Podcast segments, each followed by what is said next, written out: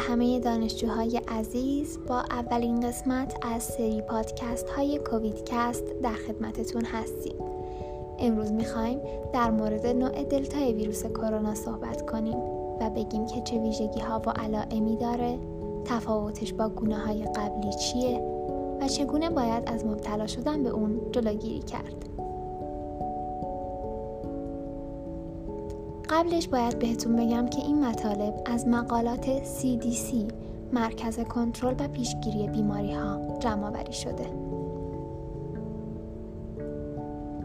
خب اصلا اول بگیم که چرا نوع دلتا انقدر مایه نگرانی شده. تصور میشه نوع دلتا مصری ترین نوع شناخته شده کرونا ویروس باشه. شواهد نشون میده این نوع کرونا ویروس ممکنه تا حدی در برابر آنتیبادی های تولید شده بدن بعد از ابتلا به کرونا و حتی بعد از دریافت واکسن از خودش مقاومت نشون بده. این سویه از چند ماه قبل از مبدع هند در جهان شایع شده و متاسفانه الان به تمامی نقاط کشور ما رسیده. چرا این ویروس نگران کننده تره؟ توانایی انتقال اون در سطح جامعه در مقایسه با انواع قدیمی این ویروس 60 درصد بیشتره. بنابراین با مصری تر بودن این سویه از ویروس و کاهش رعایت پروتکل ها به دلیل خستگی جامعه انتقال نوع دلتای کرونا ویروس به سرعت در حال پیشرفته.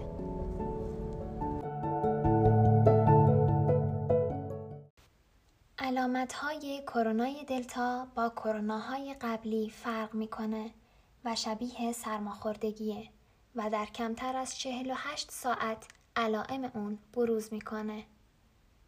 آبریزش بینی، تب و گلودرد از علائم اولیه این گونه کروناست. سه تا چهار روز این علائم وجود دارند و بعد از اون درگیری ریه ایجاد میشه. درگیری ریه در این نوع جهش یافته تا الان مثل ویروس انگلیسی بوده. متخصصین توصیه می کنند که اگر کسی علائم کرونای دلتا رو داره 48 تا 72 ساعت در خونه بمونه و حتما از طریق تماس تلفنی با پزشکان در ارتباط باشه. علائم دلتا کرونا ویروس چیه؟ علامت اصلی این گونه سردرده که بعد از اون میشه به آبریزش بینی، گلودرد و تب اشاره کرد. سرفه علامت پنجم این گونه است و در نتیجه نادر به شمار میره. همچنین وجود علائم گوارشی مثل اسهال، تهوع و دلپیچه در بین بیماران محتمله. چه افرادی بیشتر در معرض دلتا کرونا ویروس هستند؟ ابتلا به این سویه در همه سنین دیده میشه.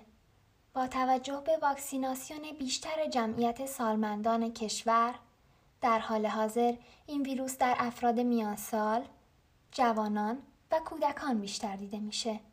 کاهش حس بویایی و چشایی در ابتلا به این سویه کمتر از قبل دیده میشه.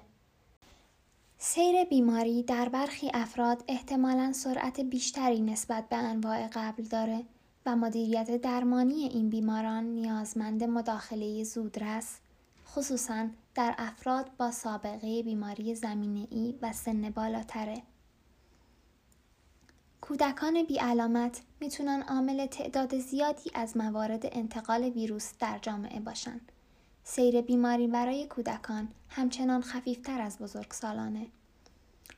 هر گونه پایداری تب بیش از سه روز و نهایتا شش روز، هر گونه بی اشتهایی، پایدار، کاهش هوشیاری، ضعف و بیحالی پایدار، تنگی نفس، افزایش تعداد تنفس و درد قفسه سینه نیازمند پیگیری فوری و مراجعه به پزشکه.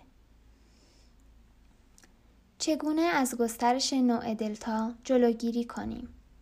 طبق شواهد امکان انتقال این سویه از ویروس کووید در صورت عدم رعایت فاصله فیزیکی و نداشتن ماسک زیر یک دقیقه و در حدود کمتر از 20 ثانیه تخمین زده شده. قطعا فضای بسته و نبود تهویه مناسب ریسک این انتقال رو به مراتب افزایش میده. احتمال ابتلای افراد واکسینه شده کامل کسانی که بعد از واکسیناسیون به کووید مبتلا می شوند عموماً دارای علائم خفیف یا بدون علائم هستند. بنابراین اصلی ترین راه کنترل این نوع از کرونا ویروس واکسیناسیون حداکثری عمومی است.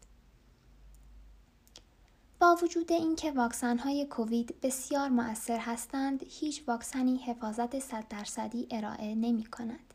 بنابراین متخصصان سلامت همچنان توصیه می کنند افراد واکسینه شده ملاحظات احتیاطی مثل ماسک زدن در فضای عمومی رو رعایت کنند. امیدواریم که این مطالب براتون مفید بوده باشه. ما می‌دونیم که متاسفانه کشور ما از نظر شیوع کرونا وضعیت خوبی نداره. خانواده های بسیاری داغدار شدن و عزیزان بسیاری برای همیشه از پیش ما رفتن. بیمارستان ها و کادر درمان شرایط سختی رو دارن تجربه می‌کنن و ما بزرگترین کاری که می‌تونیم بکنیم اینه که مراقب خودمون باشیم و نکات بهداشتی رو رعایت کنیم. این پادکست توسط واحد آموزش انجمن اسلامی دانشجویان متعهد تهیه شده. ممنونم که تا اینجا با ما همراه بودید.